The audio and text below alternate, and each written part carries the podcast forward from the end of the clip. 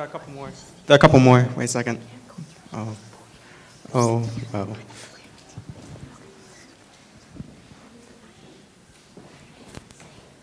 Bob. Bob. There are a couple more. Bob.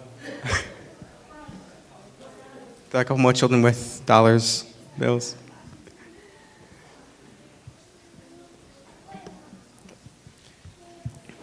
Guys, ready for children's story? So we have a little skit for you guys today. It's called The Two Carolines. Okay. Caroline Herman was a very nice little girl in many ways. She had pretty brown hair and big brown eyes. And when she was all dressed for school in her school clothes, you would have thought, when you saw her, that there wasn't a nicer little girl in all the world. But there were two Carolines. One was the home Caroline, and the other was the school Caroline.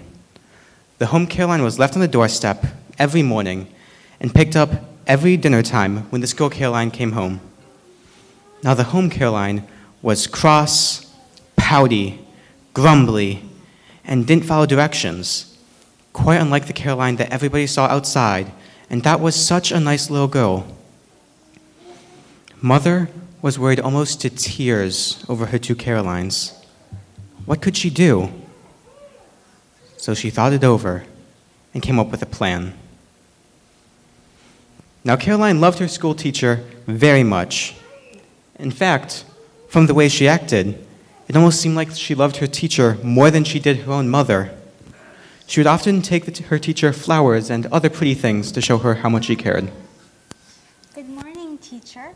I brought you some flowers from my very own garden. I hope you like them. Thank you, Caroline. That was so thoughtful of you. And of course, Miss Mendoza, her teacher, seeing only the school Caroline, thought she must always be a very good girl.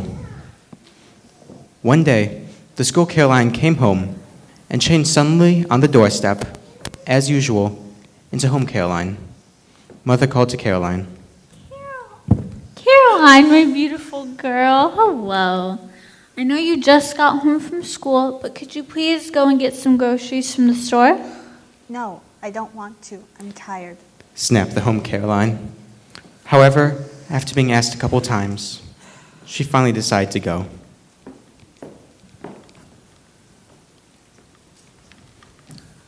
While she was gone, a visitor came to see Missus Herman. Hello. Hello, Miss Mendoza. Hi. Thank you so much for coming. Thank you for inviting me. Of course. Um, you can go to the living room, and I have to do a couple more things. Miss Mendoza sat down in the living room, hidden, out of sight. Then Caroline returned from the grocery store.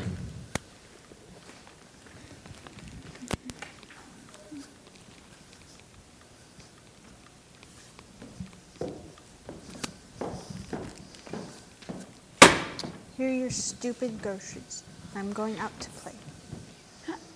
But, Caroline, I'm very tired, and it would mean a lot if you could please set the table. I just went out and got groceries. I don't want to. But, Caroline, you must do something to help me. Can you please set the table? No, I don't want to. Caroline, please. I hate setting the table, said Caroline, putting on a pout that would almost frighten anyone. Pulling out the tablecloth from the drawer, she spread it on the table in a rough-and-tumble sort of way. Then she pulled out the plate and just really more tossed them on the table than anything. Then she scattered the knives and forks.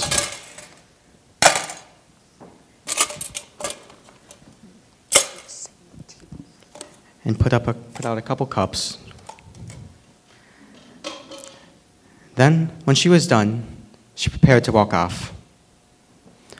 Mother looked unhappy, but didn't say anything until Caroline was about to go. And then she said, uh, uh, Caroline, wait. We are having a guest to dinner tonight. In fact, she's in the living room. Could you please go call her in?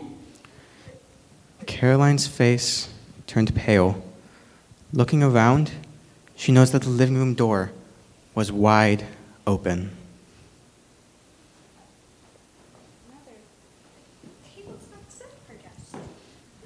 I know, but it's set enough for me and you. Caroline, Caroline, Caroline, it is too late now. We mustn't keep our guests waiting so long. It'd be rude. Could you please go call her? Tell her that dinner's ready. Pale as a piece of paper and trembling a little, cool. Caroline went into the living room.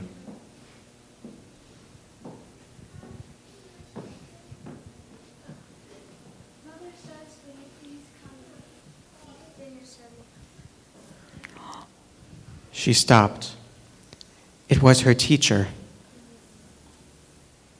Missus Mendoza, have you heard all I've been saying?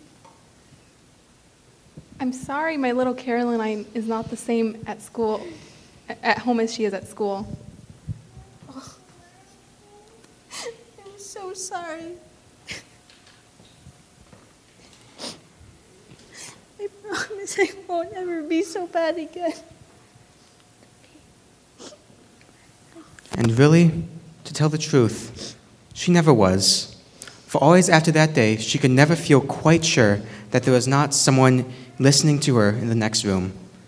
From that day, her mother told her that Jesus is the unseen guest at every table, the silent listener to every conversation.